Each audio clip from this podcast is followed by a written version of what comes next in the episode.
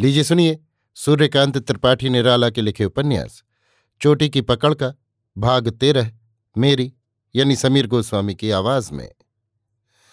मुन्ना ने आधे घंटे तक विश्राम किया, फिर प्रणाम लेकर बुआ को पीछे लगाकर बागीचे चली।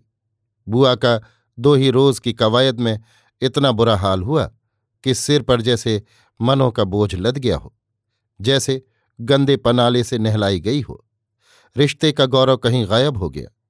मौसी का पहले ही अपमान हो चुका था। आज्ञा मिल चुकी थी कि जबान खोलने पर मठा डालकर सिर घुटाकर गधे पर चढ़ाकर निकाल दी जाएगी और साथ साथ जीवनचरित जनता को सुनाया जाता रहेगा। वो कैसी थी ये मालूम हो चुका था। अगर खामोश रही तो समझ में आ जाएगा कि अपमान उनका नहीं, उनके दुश्मन का हुआ है। बुआ मुन्ना के साथ कोठी से उतरकर बागीचे गई। धूप प्रखर हो गई है, फिर भी सुहानी है। तरह तरह की चिड़ियां चहक रही हैं, रंग बिरंगी सुरीली आवाज वाली। भंवरे, सुए, रुकमिने, बुलबुल, पीली गलारें, कोयलें, पपीहे, कौए। स्वच्छ जल वाले विशाल सरोवर पर राजहंस तैरते हुए, कहीं कहीं बगले ताक लगाए बैठे हुए। गिलहरियां टहनी से टहनी पर उछलती हुईं। धीमी धीमी हवा चल रही है, जैसे साक्षात कविता बह रही हो। सरोवर पर हल्की हल्की लहरियां उठती हुईं उस किनारे से इस किनारे आ रही हैं। चारों ओर विशाल उद्यान 13-14 हाथ की ऊंची 4 दीवारी से घिरा हुआ। सरोवर और 4 दीवार के किनारे नारियल के पेड़, बीच में अलग अलग नींबू, नारंगी, संतरे, सुपारी, अनानास, लीची, आम, जामुन, गुलाब जामुन, कटहल, बड़हर, बादाम, हड़बहेड़, आंवले, अनार, शरीफे, शहतूत, फालसे, अमरूद आदि फलों के पेड़ एक एक घेरे में लगे हुए। कितने फूले हुए, कितने पकते हुए, कितनों में बौर, कितने खाली। एक तरफ फूलों का बागीचा उजड़ा हुआ, क्योंकि अब रनवास यहाँ नहीं। कहीं जंगली पेड़ों के झाड़, बीच बीच बेला, जूही, गुलाब, गंधराज, नेवाड़ी, चमेली, कुंद आदि उगे हुए जीने का व्यर्थ प्रयत्न करते हुए आज भी फूलों के अर्घ दे रहे हैं। पक्की सुथरी राहों पर वर्षा की काई जमी हुई है। कटीले झाड़ उग रहे हैं। एक तरफ 4 दीवारी में दरवाज़ा है, इस तरफ से भी ताला लगा है, उस तरफ से भी। इस तरफ की ताली जमादार के पास है, उस तरफ की माली के पास। जिस तरफ जमादार को छिपने के लिए कहा है, उस तरफ मुन्ना नहीं गई। कहा, आज चलो इधर का बागीचा देख लो, एक रोज में पूरा देखा न देख जाएगा। हवा के मंद मंद झोंके लग रहे हैं। दुख के बाद सुख का अनुभव हुआ। मुन्ना ने पूछा, कैसी हवा है? बहुत अच्छी। दिल इसी तरह खुला रखो, कोई दिलदार मिल जाए इस वक्त तो। धत, ऐसा नहीं कहा जाता। अच्छा सखी, हमसे गलती हुई, पर हमारा तुम्हारा तो हंसी मजाक का ही रिश्ता है। हाँ है, बुआ की आवाज क्षीण होकर निकली। अगर हमारा अपमान हो तो क्या वो तुम्हारा भी है? बुआ भीतर से जल गई। उस जलन को दबाकर कहा, हाँ है, हमारा इतना अपमान होता है कि हम किसी को सिर पर नहीं रख सकते। बाद को सखी बनाकर, हंसाकर, रिझाकर समझा देते हैं कि हम सखी हैं और ऐसी। हमारे भाग, बुआ ने नम्रता से कहा। देखो ये नारियल का पेड़ है। सरोवर के चारों ओर पहले इसी की कतार है, फिर उस किनारे से है। दोनों कतारों में नारियल की 20 किस्में हैं। कच्चे नारियल को डाब कहते हैं। इसका पानी तुमने पिया है? हमारे यहाँ ये पेड़ नहीं होता।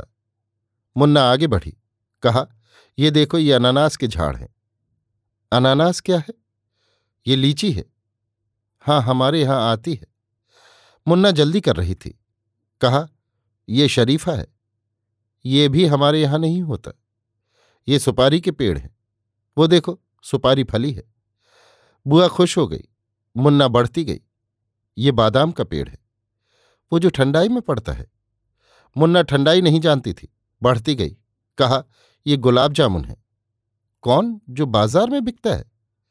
तो क्या आसमान पर बिकता है? वो तो मिठाई है। मुन्ना रुकी।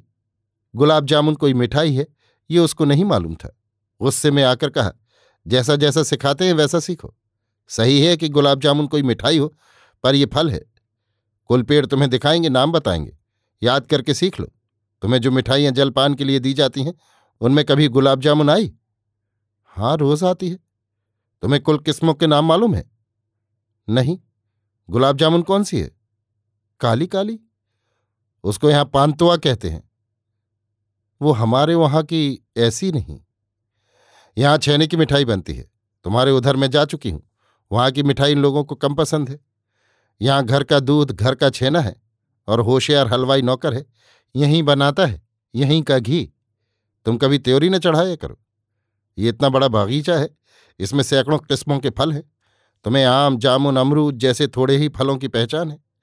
ये रानी जी की सास और पहले की रानियों का बागीचा है। इनका बागीचा और बड़ा है, पेड़ जैसे हीरे और नीलम जड़े पत्थरों पर खड़े हों। उनके थालों की नई कारीगरी है। फलों की भी सैकड़ों किस्में हैं। तुम जहां गई थी वहां रानी जी का शयनागार नहीं, वहां बेशकीमत हजारों जिनसें हैं। तुम्हें 10 साल में भी कुल नाम न याद होंगे। जो बड़ी अनुचरी है वो जानती हैं, 15 साल से कम की नौकरी वाली दासी का ये पद नहीं होता। वो जमादार की तरह दासियों से काम लेती हैं। तुम्हें नहीं मालूम कि बड़प्पन यहाँ नामों की जानकारी से। रानी जी हजारों चीज़ों के नाम जानती हैं, कभी इनके मुँह न लगना। अब नहा लो, धोती घाट से 100 गज के फासले पर उतार कर डाल दो और आधे घंटे तक नहाओ, फिर निकलकर बिना किसी की परवाह किए ऊपर चली आओ। तुम्हें तुम्हारा प्यार मिलेगा, तुम्हें इसकी ख्वाहिश है। शर्माओ नहीं, डटी खड़ी रहना, साड़ी बिना लिए चली आना, हमें दूसरा काम है। खबरदार हुक्म की तामील सीखो, बाद को समझ में आएगा कि रानी जी कितनी अपनी है। उनका भी हाल मालूम होगा। सिर चढ़ा चढ़ी तब ना होगी जब दोनों एक। उधर जाओ। मुन्ना बिजली की तरह माल खाने में गई और रुस्तम से कहा। रुस्तम तंबू के पहरे वाले के साथ तैयार हो गया और जीने से जल्द जल्द उतरकर अपनी जगह पर खिड़की के दरवाजे पर गया। उसका साथी एक अंधेरी कोठरी में छिप रहा। रुस्तम अवसर ताक रहा था। खजाने का सिपाही राजाराम आम के पेड़ पर घने पत्तों वाली डाल के बीच में बैठा देख रहा था।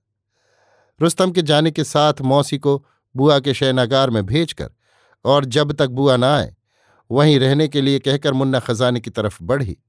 पैर की चाप संभाल कर दौड़ी, जीने से उतर कर देखा फाटक बंद है।